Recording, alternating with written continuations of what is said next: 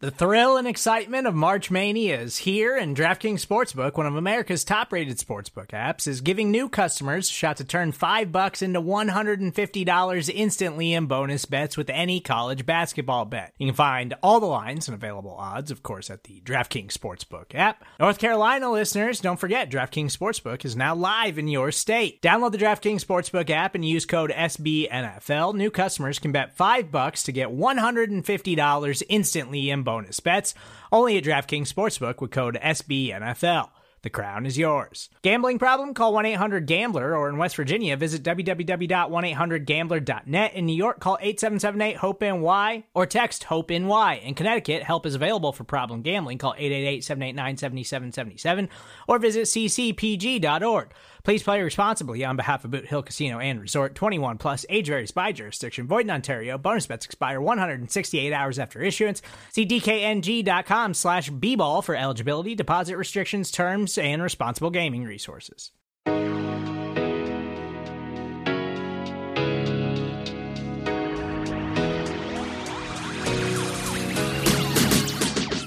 Hello, happy Saturday. Welcome back into the Arrowhead Pride Best of the Week podcast. I'm host and audio producer Steven Serta. Chiefs looking to bounce back against the Patriots in week 15 after a tough loss to the Buffalo Bills. We'll start things off with the Arrowhead Pride Editor Show discussing their marinated takeaways from week 14. After that, it's out of structure, just airing out some frustrations and looking at some positives, even in a Chiefs loss. After that is Chiefs Coast to Coast, diving into our first game preview of the week between the Chiefs and Patriots. Then we'll take a quick time out. When we get back, we'll catch up with the Great British Chiefs Show, diving a little deeper into that Chiefs and Patriots matchup. Then we'll wrap things up with Show and BK discussing what the Chiefs need to do when they have the ball on Sunday to come away with the win. That's all coming up on today's Arrowhead Pride Best of the Week.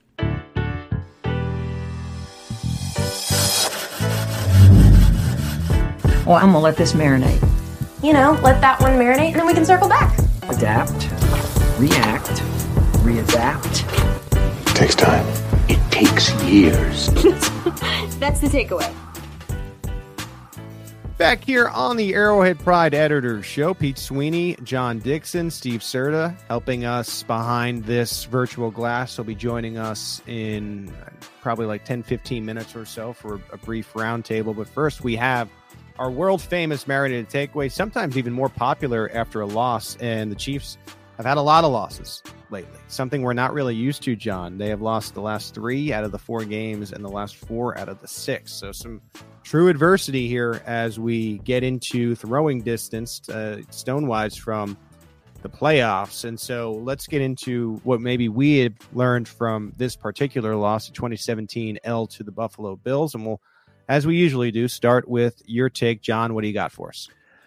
Um, I thought it was interesting yesterday that the Chiefs' offense actually looked pretty good, except for the turnovers. You know, in that first drive, they're going right down the field, just like you would expect them to do uh, early in the game, like we've grown accustomed to them doing early in the game. And they were looking great until what was almost a fluke interception. Um, you know, you don't often see a batted ball be, you know, caught by a defender uh, and it becoming a, an interception. Certainly not by the guy who actually batted the ball. Um, and of course, that's right on Mahomes. You're you got to be responsible to see that that's about to happen, and you know, not throw the ball where it can be batted that way. Right. So it's all on him. I'm not saying that to to take uh, responsibility away from Mahomes, but up until that moment, that drive was looking pretty good. And that was mostly true of the drive that ended with uh, Rashee Rice's fumble as well. It didn't go on quite as long or get quite as far down the field, but the Chiefs were moving the ball. The Chiefs are going to have some drives that are four and outs and three and outs in a game because that's what happens in the NFL.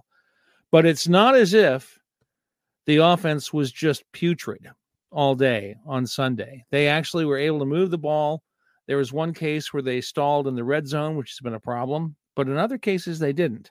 And uh, so I was largely happy with what the offense did, except for the, the mistakes. I thought the offense looked good. I, I know that it only turned into 17 points, but I mean, it, has been, uh, Uh, it, it's been borderline miserable at times, and Mhm, I think yeah. that's what's the frustrating part about this game is I, I thought it looked pretty good. I mean, I really did. Uh, you know, after that that initial uh, drive, you, you know, you you started to say say to yourself, okay, um, maybe this can work. It seemed like they were finally leaning into Toney. You know, I know whether that was a health thing, and I, you know, we don't need to bring up that last part again, but I, it seemed like he was he was um, healthy enough to me to at least be a you know part of the offense. You have three straight punts, and finally you break through for that touchdown, uh, and then another touchdown after the break, and you ended up putting up 346 net yards. I mean, if you you look at the yards per game of the best teams in the league, that's that's probably within the top 10, and so that that's a pretty good offensive Yeah. outing, and you broke through a little bit offensively. I'm not saying it was perfect. I'm not saying it looked like the old Chiefs. I'm not saying it's where they need to be or where they need to go. Right. But it was good Mhm. enough to beat the Bills, and I, I think that is what uh, was really frustrating. My merited takeaways today. I have one negative one, and then I I get back to positivity. But here's what how I feel right now about about this uh, this Chiefs Bills scenario. I think it's a shame also, and here's my initial takeaway because it, it was a completely wasted, uh, brilliant performance from L'Jarius Sneed and Trent McDuffie. I mean, Mm, yeah. you look at this team, the only player that could really do damage because they were covering everybody else was James Cook, right? And like you, we've talked about this before. The Chiefs kind of sacrifice running back production sometimes, where it's like, you know, you get yours. We're just going to make sure these guys who can't, who can really damage us, aren't aren't going to kill us. And I saw L'Jarius Sneed on on Stefon Diggs for most of the night. I believe he only allowed one target when he was lined up on him, but altogether, it was four receptions for 24 yards. They'll take that every time against Yep. Stefon Diggs. And then even digging even further, Gabe Davis was held without a catch. Notice Trent McDuffie on him most of the night. And so you completely waste this performance by your slow start, uh, both offensively and defensively, and you kept the Bills alive. This was a bury the Bills game. I mean, they lose this game because of their lack of tiebreakers and all their AFC losses. They're pretty much done, right? Like you're not uh, going to come back from six and seven and find a way to make the playoffs, especially with all these eight and five and seven and six teams in the AFC. It just would have been too tall a task. And what you open yourself up for, because I, uh, a beacon of positivity, think that they can beat Easton Stick and the rest of the law firm the next four games. And I think that that probably will open up the door for the Chiefs to get the second seed. And you left the door open for this 2 7 matchup against the Buffalo Bills in the first round of the playoffs, which you never have to play in, but it seems like you probably could have to play in now uh, for a no a wild card matchup. Now the Bills have a tough road ahead, and that's not a given. But I, you just left the door open. It's like you leave, you know, um, you made you made this beautiful Thanksgiving dinner, and somehow you left the back door open, and animals got in and just you know ruined it all. And so uh, you were right there to bury the Bills. The, how annoying have the Bills been over the years? You have these outstanding performances from probably the best tandem of cornerbacks in the NFL, top two cornerbacks, and Jerry Seen and Trent McDuffie against two really good wide receivers, two really good weapons. And you find a way to lose that game, uh, be it that final sequence or even just a slow start or just everything all together. I just think that's such a frustrating aspect of this one for me, John. I, I completely agree. Um, they were spectacular, and uh, you know, to say that they were going to stop uh, Gabe and Stefan, I mean, what else do you need to do in order to beat the Bills?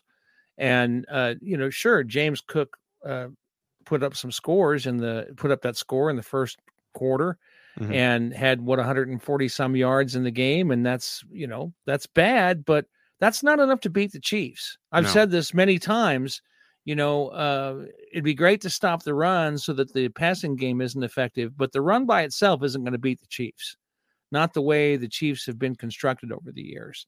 So I, I think that, uh, yes, this was an example uh, of the Chiefs saying, we don't really care what James Cook does. We don't And that- really care that they're emphasizing him because that's not going to matter to us. To us. And, and just going back to that point, so like the Bills have the Cowboys, Chargers, Patriots, and Dolphins left. Like, not a guarantee that they they themselves can win out, but I believe they're only within one or two points in their spread against the Cowboys. So that's essentially a, a coin flip type of game, and they're hosting the Cowboys. And the Cowboys, as great as they looked last night against the Philadelphia Eagles, they've been a little bit up and down, especially early on in the year. If They mm-hmm. get that one. Like I just don't like that this could come back to the Chiefs. So the like, I I really think they'll be the number two seed at this stage, and so who's that number seven? And you've enabled the Bills to go on this mad tear. And like, let's say they are able to run the table. Are you going to really want to face a Buffalo Bills team after they've won five games in a row, including the one against you to start it in the bill in the same building? I, I just, I don't know. Mm. I think sometimes, especially against contenders, and the Bills is this contender who underperformed all year, bury them, and I they they weren't able to do it anyway, that's my negative uh, takeaway. I promise it gets more positive from here. Uh, John, uh, let's go to your next one first. Well, I was also uh, frustrated by one aspect of the game, uh, but this was on the offensive side in the ball. How awful was the fact that the Chiefs put Kadarius Toney on the field in exactly the way that he is the most effective? They put him out there yeah. in an unusual play where he's out in space and is going to get the ball with nobody around him and right. in all probability a way to work his way all the way to the end zone and it worked in fact you mentioned the snow globe play before being overshadowed by the penalty kadarius Toney scored on that play too and it was called back. The same kind of a situation. They found something that would really work for him and it worked and then it's called back for a penalty in this particular case especially ironic because the penalty was against him yeah. before before the ball was even snapped. So i mean that's just so frustrating um that that but it shows that the team recognizes uh that they can't just make him the number one wideout you know that they have to find the spots where he can help them the most and and that certainly was one i think yeah, I I actually have a takeaway that that's pigging piggybacking off that, and it, it does get into a little bit of the snap counts. But I I think we've looked at wide receiver snap counts all year, especially because the wide receivers have been under the microscope. And I think each week we pull them up, and like you have one reason or another, like these like don't make sense. These continue to not make sense. Like what uh, are we like? Are we blind? Are we just not football savvy? Do we not? And I thought finally the snap counts, how they came out in the wide receiver room last night, made sense with what we've been seeing all year. So I'll read them to you quickly. Rice had 56, 20 more snaps than the next wide receiver. That is is what the Chiefs mm-hmm. should have. Yep. And the next wide receiver was uh, Justin Watson with 36. I know Justin Watson isn't the sexiest player, but you know what? They really trust him to run the routes. And so yeah. you understand why he is the the second receiver on that list. Then it's Kadarius Toney, an explosiveness that none of the rest of the receivers have. He gets 29 snaps. I really like that he was involved. And you could see the difference when he's touching the ball and he's healthy and he's able to do things that other receivers in the room can't. And 29 really feels like the sweet spot. I don't think he should be getting as many as Rashee Rice because Rashee Rice is very far and wide the better wide receiver. And so 29 just behind Watson, that makes sense to me. Skyy Moore and Valdes Scantling, they had 23 and 22 respectively, about the same. And with how disappointing they have been, they should have less than the rest of these receivers. Mm-hmm. And they have seen, they've shown uh, no sign of the Toney upside that maybe we've seen. And then even Richie James comes in at 11. Not great. I actually would like to see more from Richie James, but you still understand they're easing him back into the offense after he was injured. He had four snaps last week, so now he has 11. So it comes out Rice 56, Watson 36, Toney 29, Skyy Moore 23, and Valdes-Scantling 22. Valdes-Scantling continues to disappoint. I think that should get less and less despite how much he makes. We've said that on the podcast before. And this seems to be, again, that sweet spot for the receivers. And I I, I I'm annoyed by this game because the final sequence and all this hoopla with the press conference and the penalty and Mahomes at the ref and it, it's kind of overshadowing that I think the Chiefs offense quietly made progress here and mm-hmm. quietly mm. is making decisions yeah. that at least in our eyes are are making sense and uh you know nobody wants to hear this after a a, a gut punch loss and especially with how much losing the chiefs have been doing lately but i i think it really was a a really big step in the right direction for this is the chiefs offense isn't going to be as great as previous championship teams but serviceable, like good enough to where if the defense plays well for you, you could see where they can win a title uh, now. Um, and nobody will be talking about that because of that disaster at the end. All that to say, uh, yeah, I, I think, I think it's it's it's cool that we that we you know we we let Andy and Pat get that frustration out, you know, right? We we let them, you know, express it. They both kind of, you know, were, you know, Andy was like, "Hey, you know, I'm not trying to make excuses, you know, I'm just, you know, was trying to explain, you know, why, you know, it, it, it was going down the way it was." So, I think uh, I, I, think that's good, but people were still, you know, were still upset with Toney. I mean, people were uh, were were in the mentions, uh, in the comments at AP, definitely upset with Toney for lining up uh, offside stags. I know you heard heard about that. Yeah, you know, and I told this is maybe the first time I've ever done this on Twitter. I said, "Hey, uh, bright guy NFL wonderkind on Twitter, why didn't we would love to know why Kadarius Toney didn't make the losers list?" And I said, hey, let's let's talk about that this week because you know, as I go through and make that list every week, first of all, it's it's immediately post game that I'm writing those. So it's not there's some things that are hard to tell, you know, without a further review. Um, and I called that out this week, even as I talked about, you know, some of the coverage issues. Um, you know, the the fact that uh, the Bills running back James Cook was wide open a couple times it's hard to attribute that to any one particular player. I mean, you know, in the moment. But if you look at the game from Kadarius Toney, take a step back and say, you know, production wise, he was involved in the offense more than he has been, and in fact, this was his most productive game of the 2023 season. that that's that's hilarious. First of all, not a strong testament to his season, but this was his most productive game, and his best play of the day didn't count because of penalty right? So it had had that call not happened in that way, you're talking about him scoring a touchdown on a spectacular play, having two rush uh, two rushes. One of them went for 14 yards, three catches on four targets, um, including a he couple. Did, he did drop a pass, which would have been it was it wasn't a kind of a crucial kind of kill the drive. Uh, sure. On a, on a second and long, would have made it third and short. Ended up being third and twelve.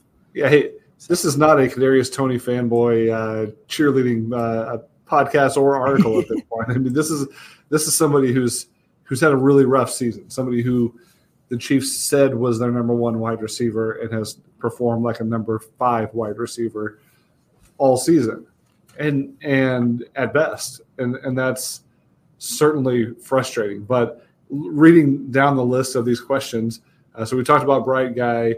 Uh, Panchenko in 1970. They can't keep putting Toney on the field. I mean, no, no way, right? And Eric H eight three five. Why hasn't Toney been cut already? It's already 9:45 a.m. I would think they would get out of bed sooner than that. It's not a good look for Mahomes and Reid to complain about the call when Toney was damn near on the defensive line. We all learned to line up when we were eight years old. Uh, you know, which well is praised, Eric. By the way, I, I appreciate your your uh, prose there, but it, it is to me a little bit probably unfair to say, you know, this is all on Kadarius Toney, As Thomas Ramirez pointed out, what was worse, the offsides on Kadarius Toney, or the uh, or sorry, or the offsides that they didn't call on Von Miller. Mm-hmm. Um, you can go through this game and find a lot of calls that didn't go the right way or should have gone a different way again, coming back to this, not that it's biased, but maybe it's not the, the highest level of competency from the officiating. When you look at uh, some of the false start calls, you know, the there was a there's been some some footage on Twitter this week of of both Bills tackles, you know, jumping early in the same way that they they always call Jawaan Taylor for every single week. So, you know, that kind of stuff is frustrating. But again, whether you want to blame Toney, you want to blame the refs, we can't sit here and and and say that this was a fluke, that this was a, you know, they'd have a perfect season if not four, because because they, they now have five losses. Yeah, no, we're burying. the We're you know the the thing we're the lead we're burying is that you know they are only one game up in the division. They are you know two games back in the one seed uh, you know, that's where the frustration boiled over. I mean, you mentioned the frustration boiling over with these losses, but it's because I mean they are just anybody now in the playoff picture. They are not. They're not know, the front runner anymore. Yeah, that's no. for sure. And, and, and I think that does go back to your point of of this is not a new issue. This is not uh, you know whether he's lined up off. He's clearly lined up off sides in that play, Yes. but the drops, the the penalties, the turnovers have been an issue all season. In every one of the losses, you can attribute it directly to those three things, and this is no exception. So, you know, you, you beat your head up against the wall because the exact same thing happens every single week, and and and again, you get to a situation where the Chiefs have the ball, and there's a couple minutes left on the clock.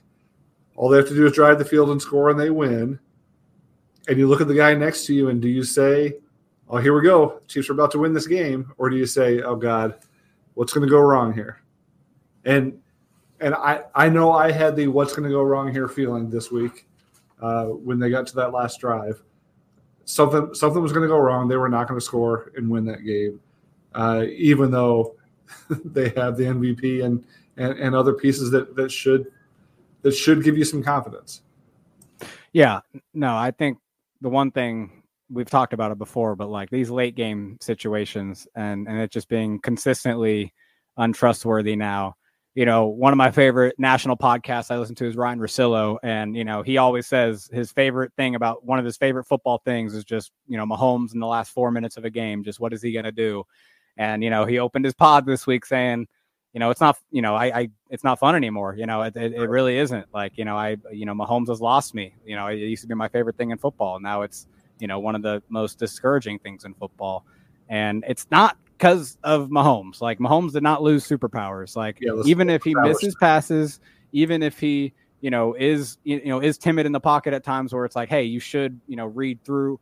It's, it's all because he is uncomfortable with who he's throwing to, and and maybe who's around him as a pass as pass protectors too. But uh, I think for the most part, the line's doing well. He had a rookie left tackle this week, and we're going to talk about him as a winner here here in a second. But the last point I want to make on the on the the blow up from Mahomes and Reid is no one better make this out to be like some you know uh like difference from Mahomes from like you know Brady did this all the time. but this is this is this is what co- hyper competitive athletes do.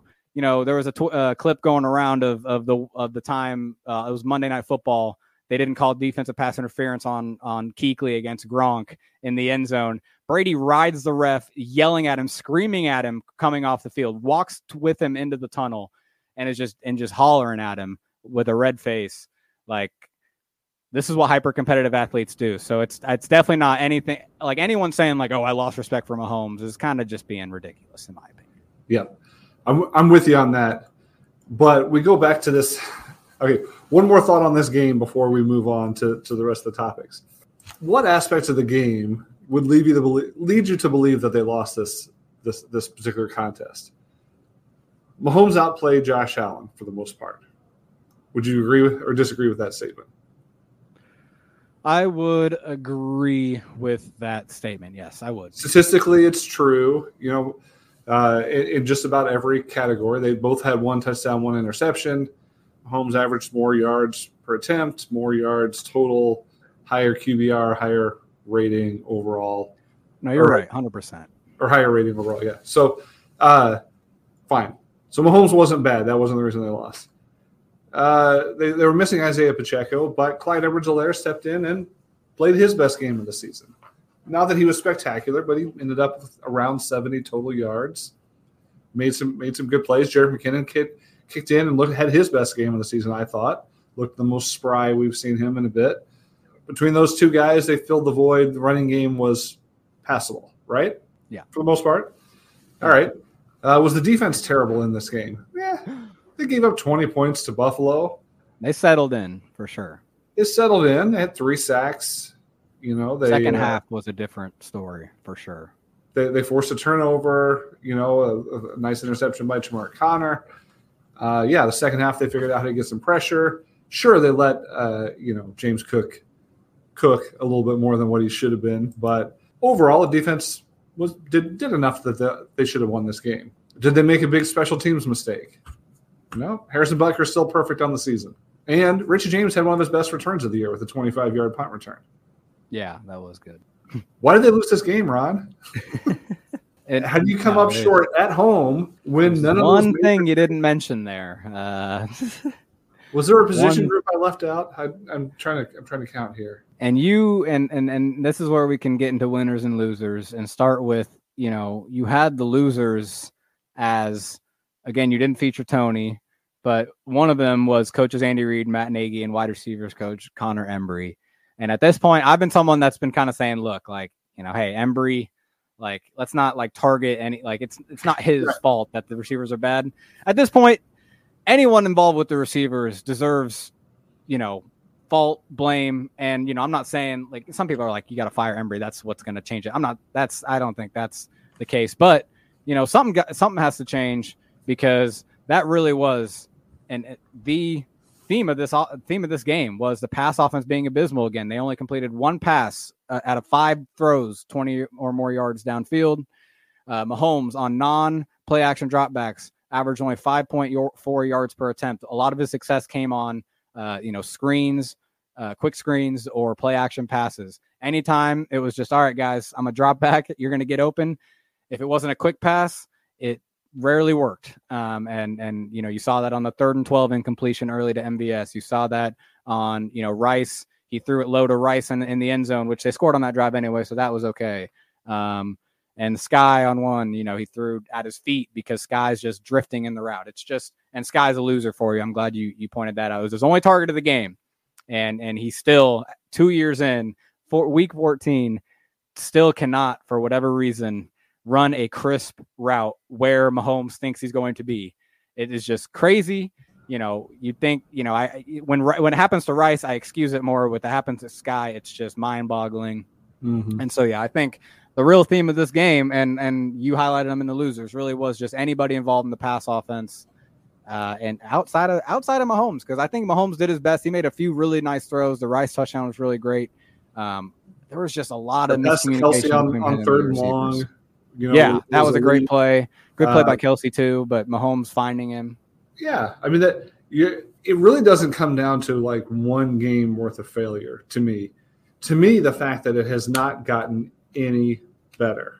Like Exactly. Rashee Rice is developing, and and he's doing enough to overcome any. If he has a drop every game, but he still puts up 80 yards on 10 targets, then that's a hundred percent success. I don't have a problem with that. Um, if Skyy Moore drops his only target of the game or misses his only target of the game, then he's not contributing anything. And it's not just Skyy Moore. Uh, MVS is still exactly the same guy he's always been. It's a 50 50 shot at best if you target MVS in his career. And this year is no different, but he's lacking the big plays that make up for it. You tolerate that stuff when somebody's a playmaker. If they're not being a playmaker and they're still making all the same mistakes that they've always made and they're not getting better, that to me becomes a coaching issue, whether it is a hmm. lack of development of those particular players, it's a schematic thing where they're not putting them in the in the easiest possible position to succeed, or it's a it's an issue where the coaches need to sit somebody on the bench and play somebody else who can be in the right spot and, and catch the passes thrown to them. One way or the the other, this wide receiver room continues to be the same amount of a problem it has been literally since the first week of the season, and we're in week 14. Let's get to our Chiefs uh, preview. Stop it. Stop it. You can't do this. You can't escape. You can't make these plays. You can't make these throws. Come on, give us a sneak preview. Chiefs preview.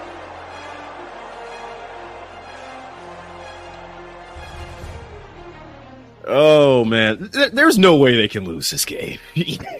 Just, I, I, I, there's no way, right? Like everything is going wrong.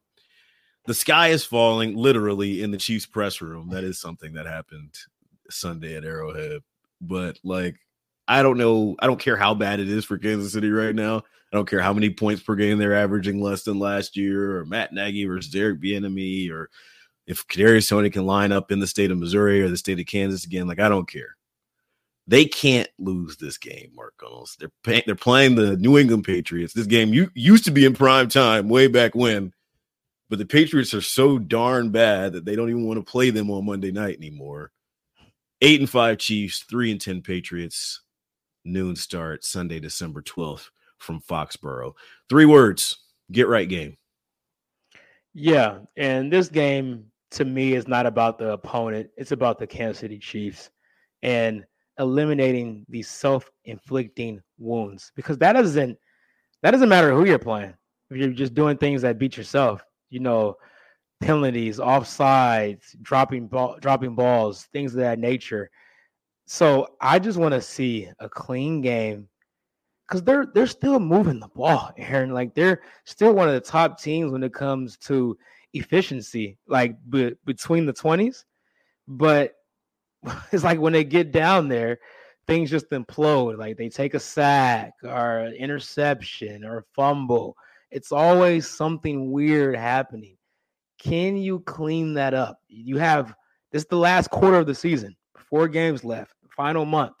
So, and you're playing against lesser opponents. So I do think it sets up well for them to get things right, to build some momentum heading to the playoffs, because they're gonna make the playoffs. And I saw some people panicking and acting all crazy. Like they're still gonna win the division. Calm down. But the question is, can they get to that level where you're like, okay, they're playing championship level football. They can go in and beat any team on any given day because right now, no, they're not showing that. I totally agree. I'm just projecting. They haven't shown it to us all year. You've been projecting all year long about what they will be and what they can be when it clicks. We're going into week 15 mark and it has not clicked yet. I mean, at some point, we got to just say this is who they are. That's not all the way true. They still have quality wins against the Jaguars. You beat the uh, Miami Dolphins. You beat, you know, Denver. You didn't score in the second half against the Dolphins. The defense had to win that game for you. And the Jags win was week two. Okay. week two. Okay. Duddles, it wasn't even okay. Like, come on, bro. So you're telling me a team led by Okay, let me let me ask you this. Let me ask you this. Even if they beat the Let me Patriots by 45 points this weekend, I don't care. That's that's in the same category as the as the Bears win for me because it's not a good football team. So so there- so you're telling me there's no game left that would impress you unless the Bengals, unless you count that game. The only thing that would impress me the rest of the way is winning out. That would be the most impressive thing because right How now that impress you though? Because you don't even care about their opponent.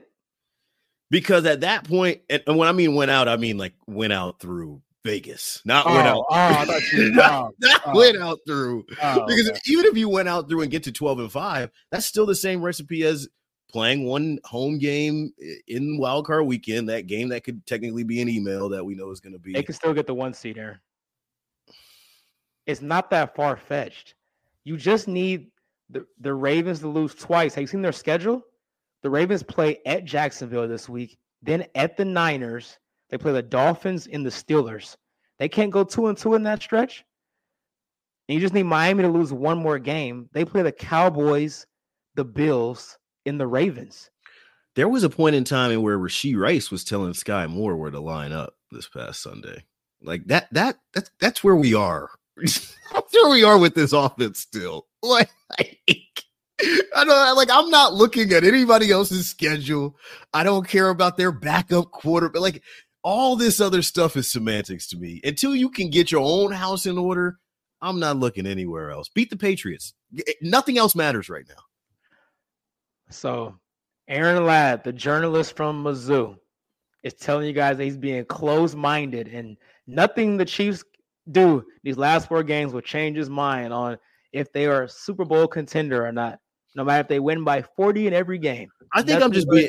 I think I'm just being realistic about where they are. I mean, it- this kind of reminds me of, and this is this is still football, but college football, like Alabama coming into this year, right? Dynasty, but we knew this year wasn't their best year talent wise. They don't have the overwhelming talent on the field that they used to have to just o- overwhelm and beat teams off the bus. Like for KC, they don't have overwhelming talent at all. They didn't have it last year. but they had serviceable. They had better talent than they do now. What, just Juju? Juju's part of it, yes. Who else? I think that they were a better team last year than they are this year. Also, coaching wise, Oh, They- okay. that's that's the only other angle you can go with because the roster is they had a bad pretty- cop in the room. the roster's pretty much the same. I mean, you Juju left and you inserted Rashee Rice. I mean, it's not like and defensively you got more talent this year. So um, Since we've been recording on Tuesdays, we haven't had our normal Wednesday injury report, but we're definitely keeping an eye on the availability of Isaiah Pacheco, who missed this last week. I think Tracy Wolfson even had a report that she was the one who did the sidelines for this game, right? I don't want Yes, to make correct, correct, attribute to the right person.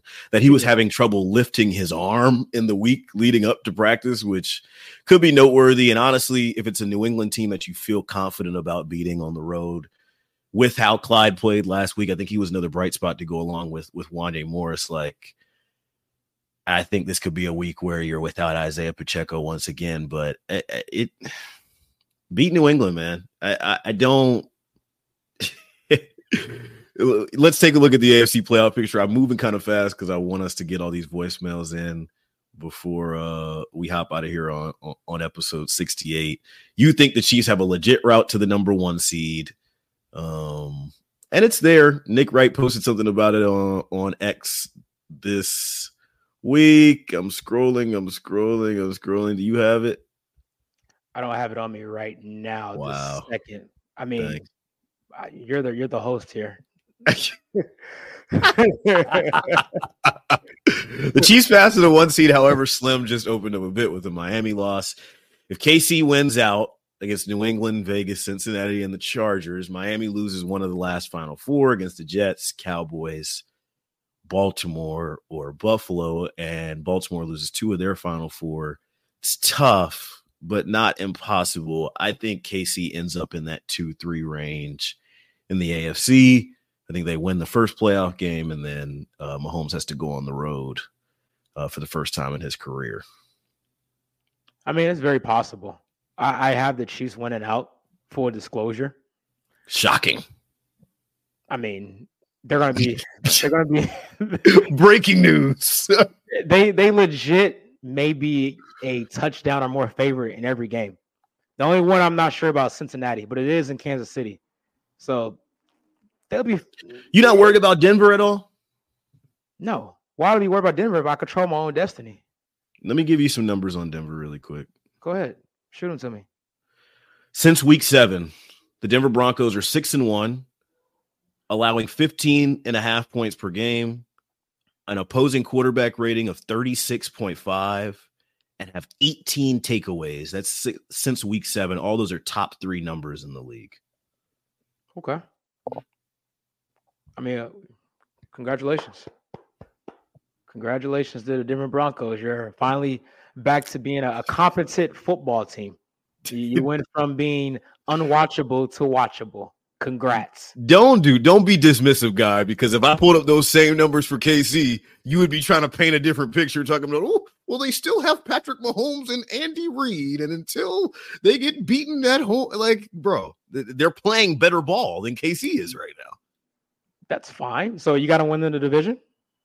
No, but I would be worried. I would be yellow light. I, I, I mean, your your lead has evaporated. You are not playing well enough offensively to overlook any opposing quarterback at this point. I think the defense has regressed just a small bit. Not that they're playing worse ball, but I think teams are coming in with an express game plan. Like the the plan this week for Buffalo was to exploit Kansas City's second level. Like the linebackers were getting ragtagged around the field. Nick Bolton had a rusty first quarter and some change. Eventually made some plays down the stretch, but teams are finding ways to exploit Kansas City's defense. And since the offense can't score more than three touchdowns, like you, you can lose to anybody any given Sunday. 100%. 100%. But I, I do not see a world, especially for this week, where the Chiefs lose to the New England Patriots. I, I just don't. And I, I think your next two are get right games because the Raiders just lost three to nothing at home to the Minnesota Vikings, who just benched their quarterback, Joshua Dobbs. that was a good story for a couple weeks. You know, when Antonio Pierce and the feel good vibes, smoking cigars in the locker, well, smoking b- blunts if you're a Maxx Crosby What's in that? the locker room. You said what? What's a blunt? anyway, uh, but yeah, so but uh, that story has definitely died down. I mean, that was I didn't I didn't watch none of that game, obviously, but three to how three to nothing, bro. When I scrolled on the ticker, I know you you were you were at the game, but I Mhm. kept seeing it like, is that a typo? How is it zero zero in the third quarter? That, that game was crazy, bro. But yeah, man, everything is still in front of the Chiefs. It really, truly is. I mean, even if you're the two seed, that still doesn't mean the Arrowhead Invitational is off. Because in the last five years, they weren't the one seed all five years. They were only one seed three of the five years. Because obviously the one seed lost before the conference championship. So that is still in play, whether you're the one seed or not. I think people kind of forget that. Support for this show comes from Sylvan Learning. As a parent, you want your child to have every opportunity, but giving them the tools they need to tackle every challenge, that takes a team. Now more than ever, educational support tailored exactly to what your child needs can make all the difference. That's why parents have trusted Sylvan Learning for 45 years as the ultimate teammate in their child's educational journey, instilling in them a love for learning and a passion for reaching the next level. And Sylvan's Insight Assessment can identify gaps in learning and areas that could be of concern for your child. It's a 360 degree view into your child's learning that you can't find anywhere else and helps ensure that your child didn't miss something in school that might put them at a disadvantage in the future. And right now, it's the best price of the year at $29. Go to sylvan29.com to learn more and get your child's assessment for only $29. That's S Y L V A N 29.com. Okay, that leads us on nicely to the Chiefs at the Patriots. now, this is the old enemy. This is the old enemy for me. I don't care if they're crap the shit. They're still the old enemy to me. I've never liked them, never will like them. And uh, we've we've got a, a a Bill Belichick who is completely barraged at the moment, isn't he? With uh, the fact that the team hasn't been playing well, although they did win in the last game. Um, what are you laughing at? I just I want to know what team you hate more out of Sunderland and the New England Patriots. oh, I don't know. I don't. I really don't know because that that Sunderland one was quite deep rooted. I must admit, um, and it has been for a while. And we've actually got them in the cup. I know. Well. I've seen.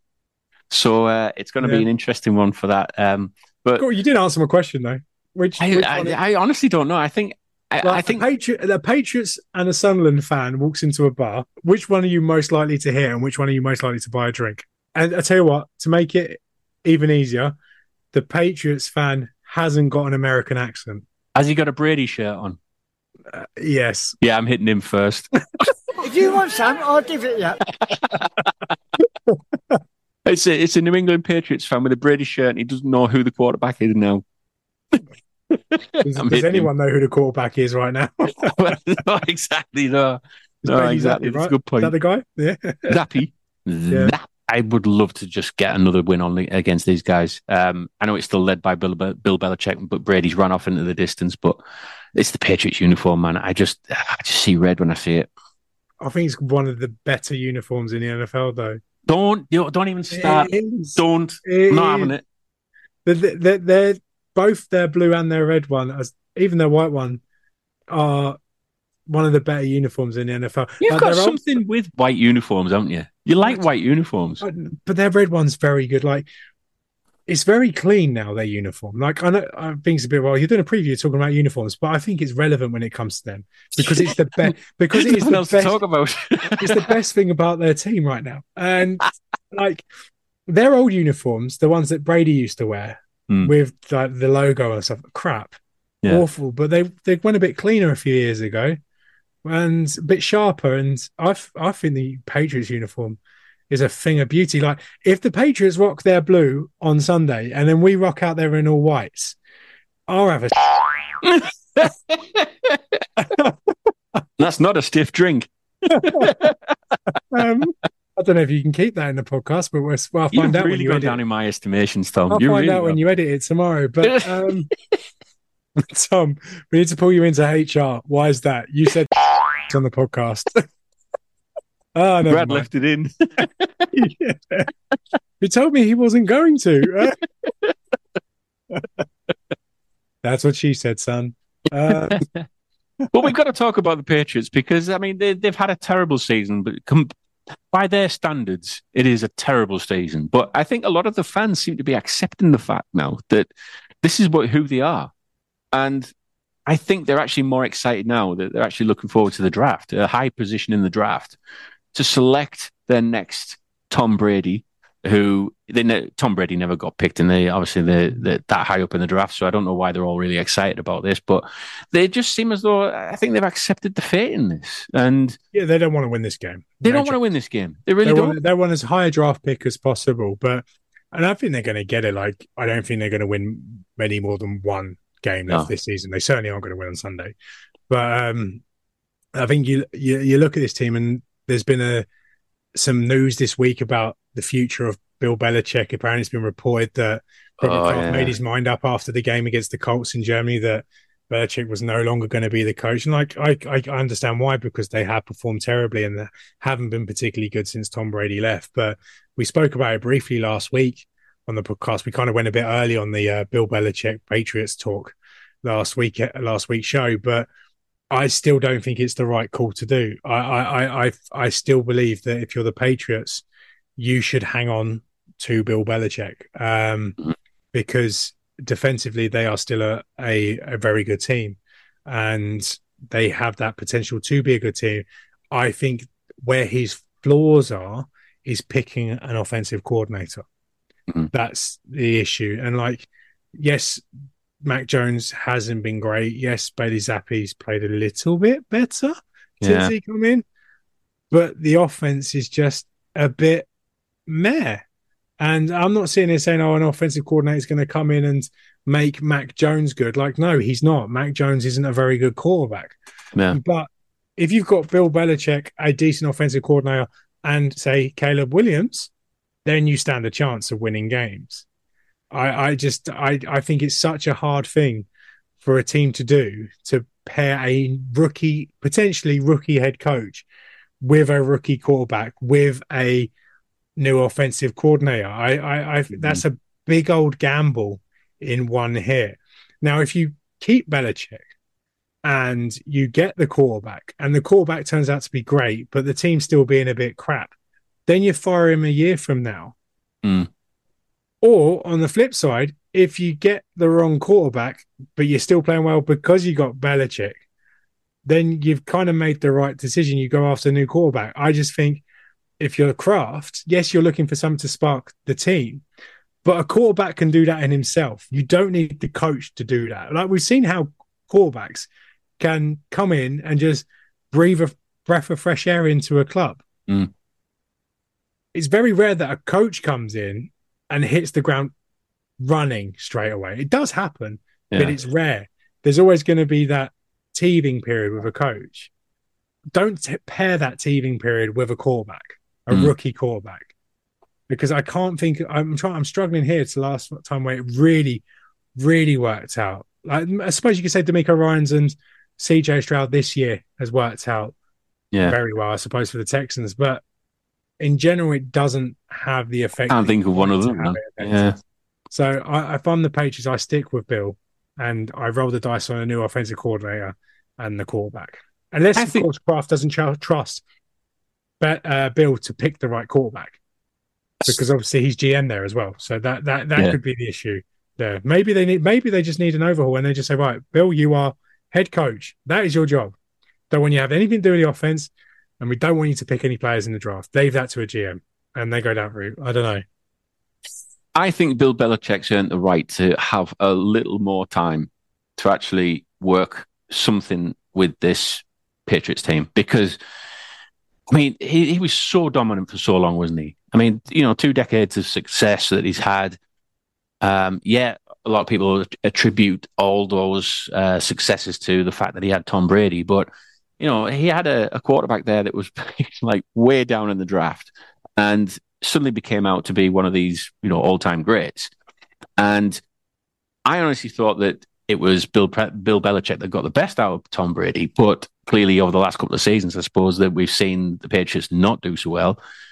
A lot of the daggers are out now for Bill Belichick because they're thinking, well, he's probably not all that at all. Mm. But I honestly think he needs more time.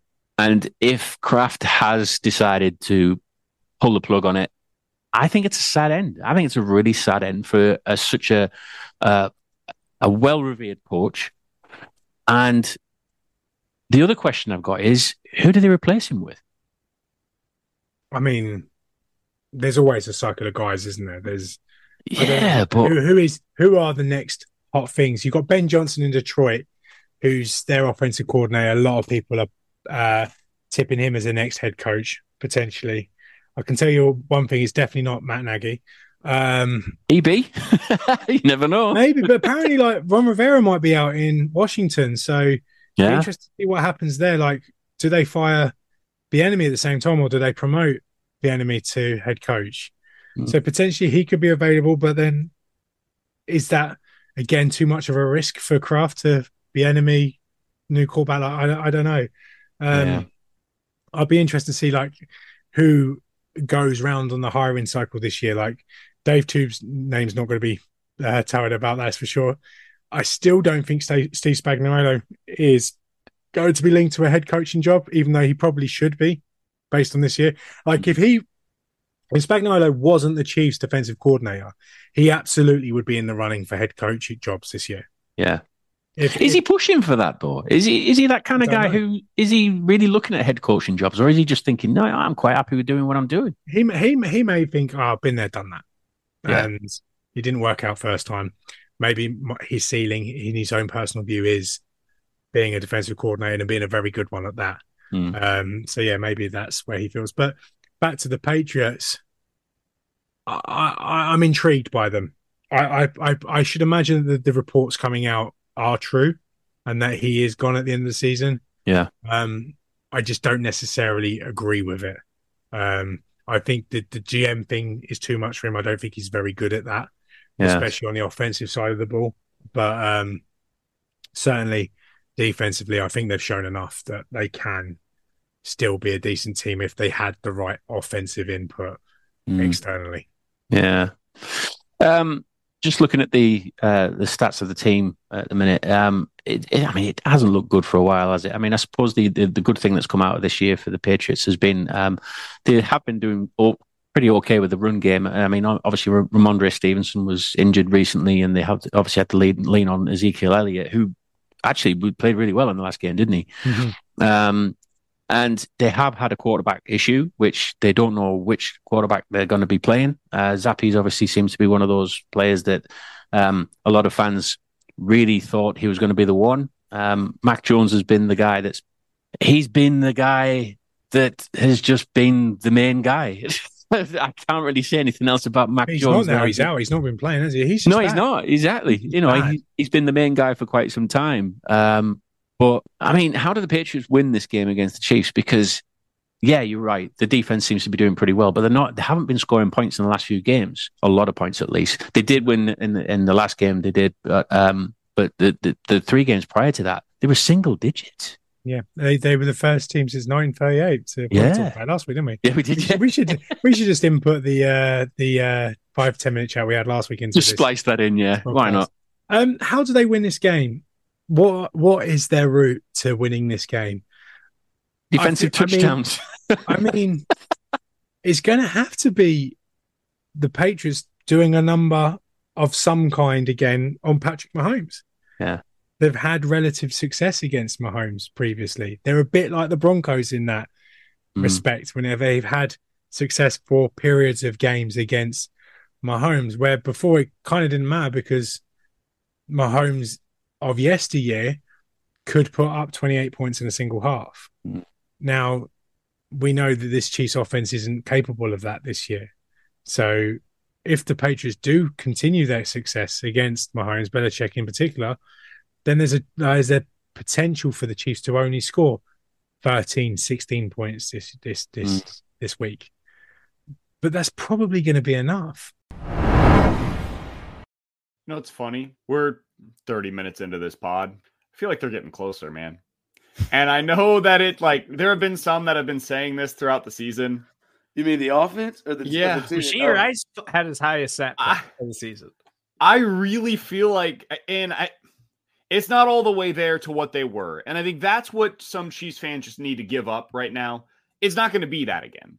Like we are, this is a very different version of the Chiefs. And it doesn't have to be what they were when it was Mahomes winning the MVP, throwing it all around the yard to Tyreek and Sammy and Kelce. Like it does not have to be that kind of offense.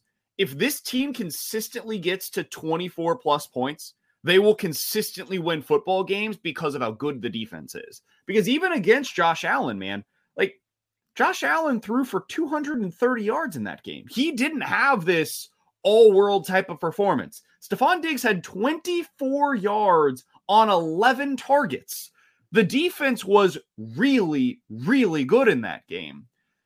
And you didn't quite have enough to be able to get it together.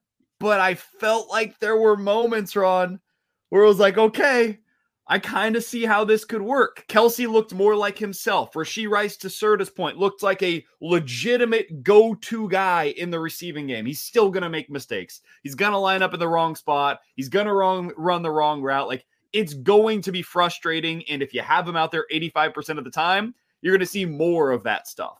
But they're getting closer. The running game, I think, is coming together. I thought Clyde had a pretty good game overall. I know the numbers aren't going to jump off the page 11 for 39, but I thought he was pretty good. And if you have Isaiah Pacheco get back before the playoffs, I think the running game could be really good by the time you get there. It's just about eliminating not even all of them, but some of these critical mistakes in critical moments. And if they can do that, man, I think this team is still right there. And I think they could get the number one seed still. And I think that they could go to the Super Bowl. And then let's see where the chips fall whenever you get there. But it's it's not as far as it feels like right now, even though most of the conversation coming off of that game, justifiably so, is about the mistakes that they made. It's not as far off. And there were some signs there. And you can also in your mind say, what would it be had Pacheco have also been in that game, what like how different, even though Clyde was good, but how different it may be if Pacheco is in the game. But I would ask you, what stopped it? Because when we look up at the end, it was still 17 points, right? And that's what they're averaging in their last six games, 19 points, excuse me. What what stopped them? Because I would I would wonder if what you would say stopped them, BK, is the thing that's been the issue for them all year long, right?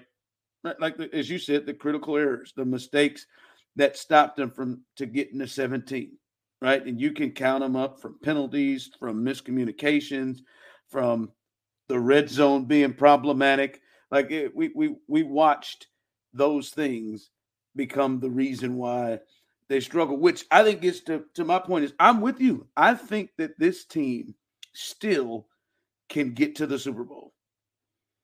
Like, and, and, I don't care, like home road, I don't think that matters. I think this team can still get to the Super Bowl.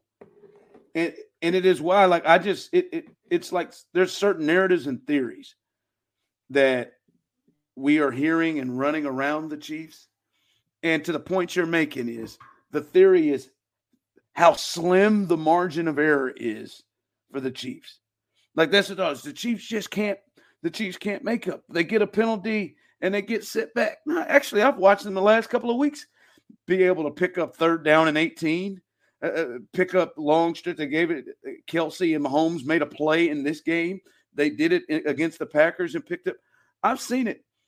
The, the, the, the problem with it and why that narrative to me is not real, that their margin of error is so big, is I think they are are so short. I think they are showing and proving week after week that their margin of error is a lot bigger than we think it is because they are so close and so into every one of these games, win or lose, like close games like the ones against the Eagles and the Bills that they lost, or close games like the ones against the Jags or uh, the Dolphins that they've won, the Jets that they've won, is they, as you said, they make so many errors.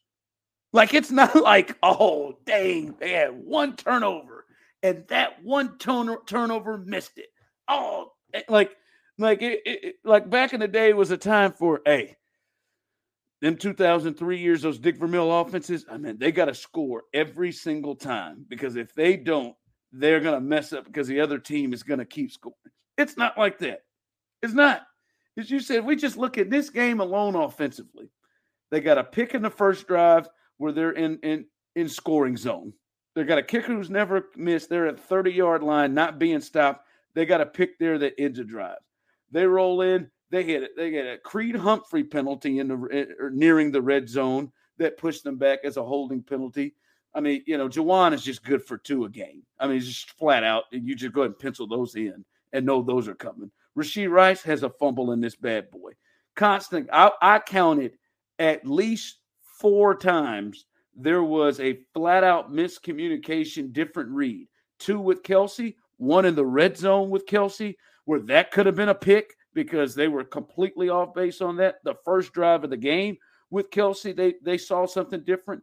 A third down and 12, where again, MVS is floating open, although he throws it behind him. Somebody's off. Skyy Moore, right before the play that preceded the Rashee Rice fumble, Skyy Moore was 12 yards away, wide open, and the ball, they, they didn't connect. Like, they just have so many of them each game. And then we get to the Kadarius Toney one to kick it off and finish it. They have so many every game.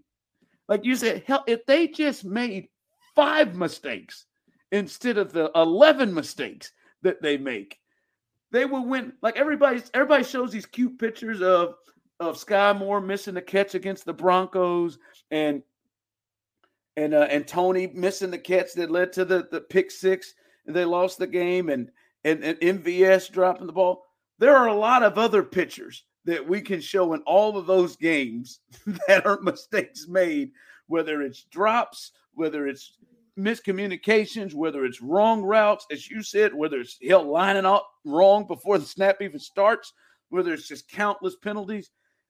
Their margin of error is bigger than we give it credit for.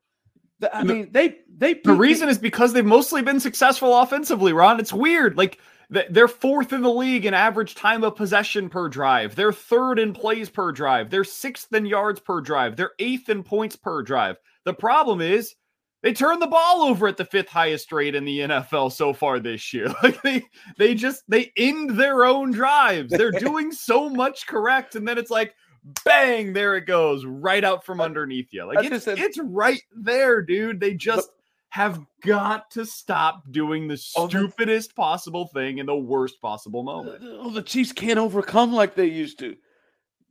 They almost beat the Philadelphia Eagles, a bona fide Super Bowl team. They didn't score in the second half. They fumbled in the red zone. They threw an interception in the red zone. They had penalties that stopped them from getting into field goal range.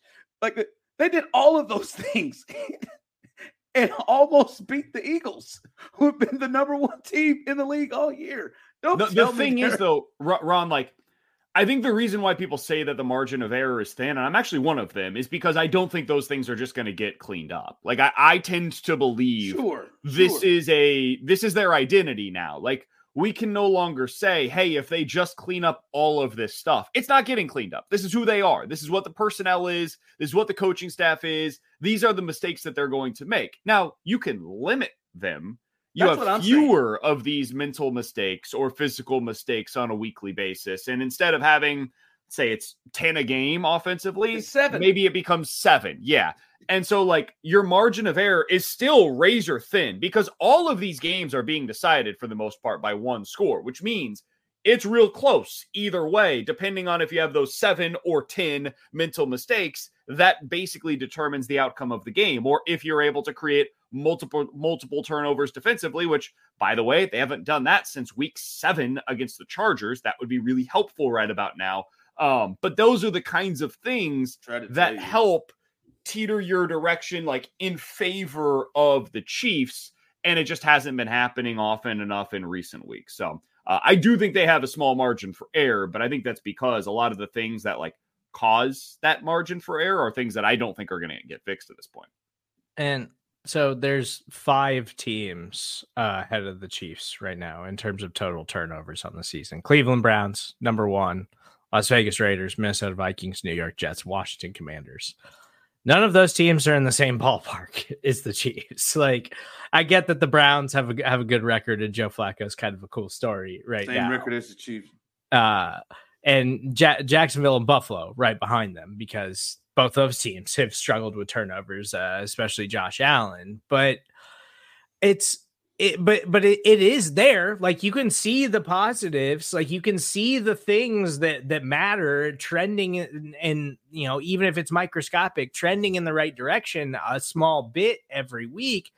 If they can just stop having the crucial mistakes, and that's it. That's that's turnovers. Like you're going to get penalties in the fourth quarter of a game when you need to go put up seven to, you know, tie the game or whatever. Like that's going to happen. That's inevitable in the NFL.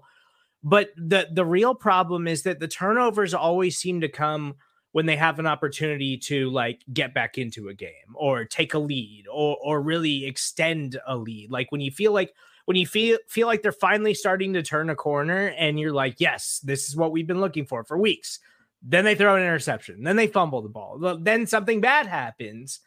And that's like, can they just get over that hump? And you're going to turn it over occasionally. That happens in the NFL. You're going to get penalties. But can they actually get over the hump in a game where it feels like, okay, you can put this thing away right here, right now on this drive? That always seems to be when they make the dumb mistakes, when they go three and out, when they when they turn the football over. Like that's the issue this season is that in years past, I think that Travis Kelce even helped cover some of that stuff up because he was so incredible, but Kelce hasn't been quite the same player this just, season. I, I I think we got to also uh, uh, what you said cover stuff up. Man, those teams. I mean, we, we used to think the Chiefs were a little they were a little loose. They weren't making mistakes at this rate. I mean, not like like like not all of them. Like we've seen some turnover things roll through, but it wasn't turnovers, penalties, uh, just miss like like they met every single potential big play in the passing game. They just miss.